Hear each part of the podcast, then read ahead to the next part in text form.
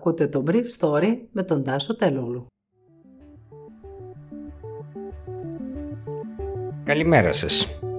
Σήμερα είναι Παρασκευή 17 Σεπτεμβρίου 2021 και θα ήθελα να μοιραστώ μαζί σας αυτά τα θέματα που μου έκαναν εντύπωση. Μάχη στην Ελλαδική Εκκλησία για περισσότερους εμβολιασμούς. Προβλήματα με ανεμβολίαστους σε μοναστήρια και Άγιο Όρος άρχισε η δίκη για το Dieselgate της Volkswagen στο Braunschweig. Χθες το βράδυ, όχι μακριά από τη Διεθνή Έκθεση Θεσσαλονίκης, συνάντησα τον Περιφερειάρχη Θεσσαλίας Κώστα Αγοραστό, που μου είπε για την ιδέα που είχαν στη Λάρισα να στήσουν ένα αυτοσχέδιο εμβολιαστικό κέντρο σε μια εκκλησία της πόλης στον Άγιο Αχίλιο. Η απόφαση έρχεται μετά από αλλεπάλληλα κρούσματα μεταξύ του συνόλου των μοναχών σε γυναικείο μοναστήρι των Μετεώρων. Αυτή η εικόνα της Θεσσαλίας είναι λίγο πολύ και η εικόνα ολόκληρης της χώρας όπου χιλιάδες πολίτες απαντούν στο ερώτημα γιατί δεν εμβολιάζονται με τη φράση «διότι έτσι μου είπε ο πνευματικός μου». Η κατάσταση είναι πολύ χειρότερη εκεί που υπάρχουν παλαιοημερολογήτικοι πληθυσμοί όπως για παράδειγμα στον Πολύγυρο όπου ένα μεγάλο μέρος του προσωπικού του νοσοκομείου δεν έχει εμβολιαστεί καθώς φαίνεται ότι επηρεάζεται από παλαιοημερολογίτες. Χθες ο κυβερνητικός εκπρόσωπος κ. Σκονόμου δεν απέκλεισε την επέκταση της υποχρεωτικότητας των εμβολιασμών σε εκπαιδευτικούς και ιερείς παρά το γεγονός ότι εκεί, όπως τα χαρακτήρισε, τα ποσοστά είναι ψηλά. Το δίλημα της κυβέρνησης γίνεται σχεδόν γραφικό στην περίπτωση της μονής εσφιγμένου. Το περασμένο Σάββατο, στην κινητοποίηση των πολιτών κατά της υποχρεωτικότητας του εμβολίου για τον κορονοϊό, έδωσαν το παρόν δύο μοναχοί ηγέτες της αδελφότητας των λεγόμενων ανταρτών της Μονής Εσφυγμένου. Εκείνο δηλαδή που συνεχίζουν να έχουν καταλάβει το σχετικό κονάκι στο Άγιο Όρος. Ο πατήρ Γεώργιος Πολυχρονίου που η αδελφότητα τον αποκαλεί υπαρχηγό των όσων έχουν καταλάβει τη Μονή και ο πάτερ Κωνσταντίνος Λότσας έδωσαν το παρόν στη συγκέντρωση ενώ μπήκαν και επικεφαλής της πορείας εναντίον των εμβολίων.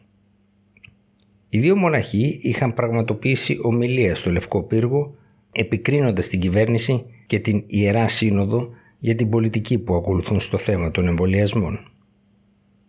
Από την πλευρά της, η επίσημη μονή εσφυγμένου αντέδρασε με σφοδρότητα.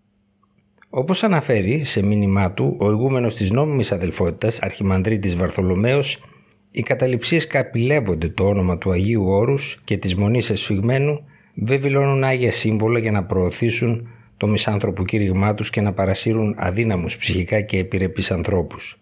Παρέχουν πνευματικό άλοθη στην άρνηση του εμβολιασμού και δικαιολογούν τις αντιεμβολιαστικές συγκεντρώσεις ως δίθεν αγώνες για την πίστη.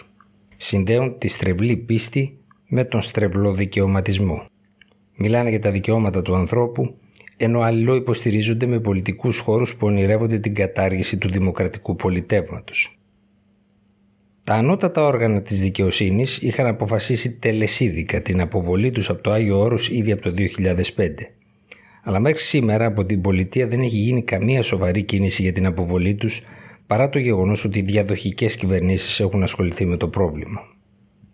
Υπάρχει αδικαιολόγητη καθυστέρηση και παράληψη εκπλήρωσης των υποχρεώσεων του ελληνικού κράτους, αναφέρουν οι εκπρόσωποι της νόμιμης αδελφότητας, είτε για λόγους δίθεν πολιτικού κόστους, είτε για λόγους αδιαφορίας, είτε για άγνωστους προς το παρόν λόγους. Άρχισε χθες στο Braunschweig η δίκη για το Dieselgate της Volkswagen, την υπόθεση χειραγώγησης δηλαδή του συστήματος μέτρησης ρήπων από τους κινητήρες diesel συγκεκριμένων μοντέλων για τα οποία η γερμανική αυτοκινητοβιομηχανία είχε καταδικαστεί από τις αμερικανικές αρχές. Στο δικαστήριο του Braunschweig της κάτω Σαξονίας, του κρατηδίου που είναι η έδρα της Volkswagen, δικάζονται τέσσερις από τους 100 συνολικά υπόπτους της υπόθεσης έξι χρόνια μετά την αποκάλυψή της και την άρνηση του τότε επικεφαλής της εταιρείας Martin Winterkorn ότι η δίκηση της Volkswagen γνώριζε το παραμικρό. Η κατηγορία είναι για σύσταση εγκληματικής οργάνωσης με σκοπό τη διάπραξη απάτης σε 9 εκατομμύρια περιπτώσεις. Τόσα ήταν τα αυτοκίνητα των μαρκών Volkswagen, Audi και Skoda που πουλήθηκαν σε πολλές χώρες, τις Ηνωμένες Πολιτείες και την Ευρώπη, ενώ δεν θα έπρεπε με βάση τα αμερικανικά και ευρωπαϊκά στάνταρ να κυκλοφορούν επειδή μεταξύ των άλλων έβλαπταν με τις εκπομπές των κινητήρων τους στη δημόσια υγεία. Αυτό έγινε σύμφωνα με το κατηγορητήριο για να αυξηθούν οι πωλήσεις τη εταιρεία αλλά και τα μπόνους των μάνατζερ που συμμετείχαν στην απάτη. Ένας πέμπτος κατηγορούμενος, ο τότε διευθύνων σύμβουλος Μάρτιν Βίντερκορν, δεν θα δικαστεί για λόγους υγείας μαζί με τους άλλους τέσσερις συγκατηγορούμενούς του.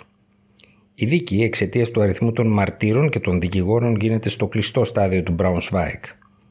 Στο κατηγορητήριο πάντως περιλαμβάνεται και η μομφή προς τον απόντα αλλά ουσί παρόντα Βίντερκορν ότι ενώ είχε ενημερωθεί στα τέλη του 2014 για το επίμαχο λογισμικό με το οποίο χειραγωγούνταν οι μετρήσεις των ρήπων, δεν έδωσε εντολή να σταματήσει η εγκατάστασή του, αλλά ανέχθηκε τη συνέχιση τόσο της κατασκευής όσο και της εγκατάστασης. Ήταν το Brief Story για σήμερα Παρασκευή 17 Σεπτεμβρίου 2021.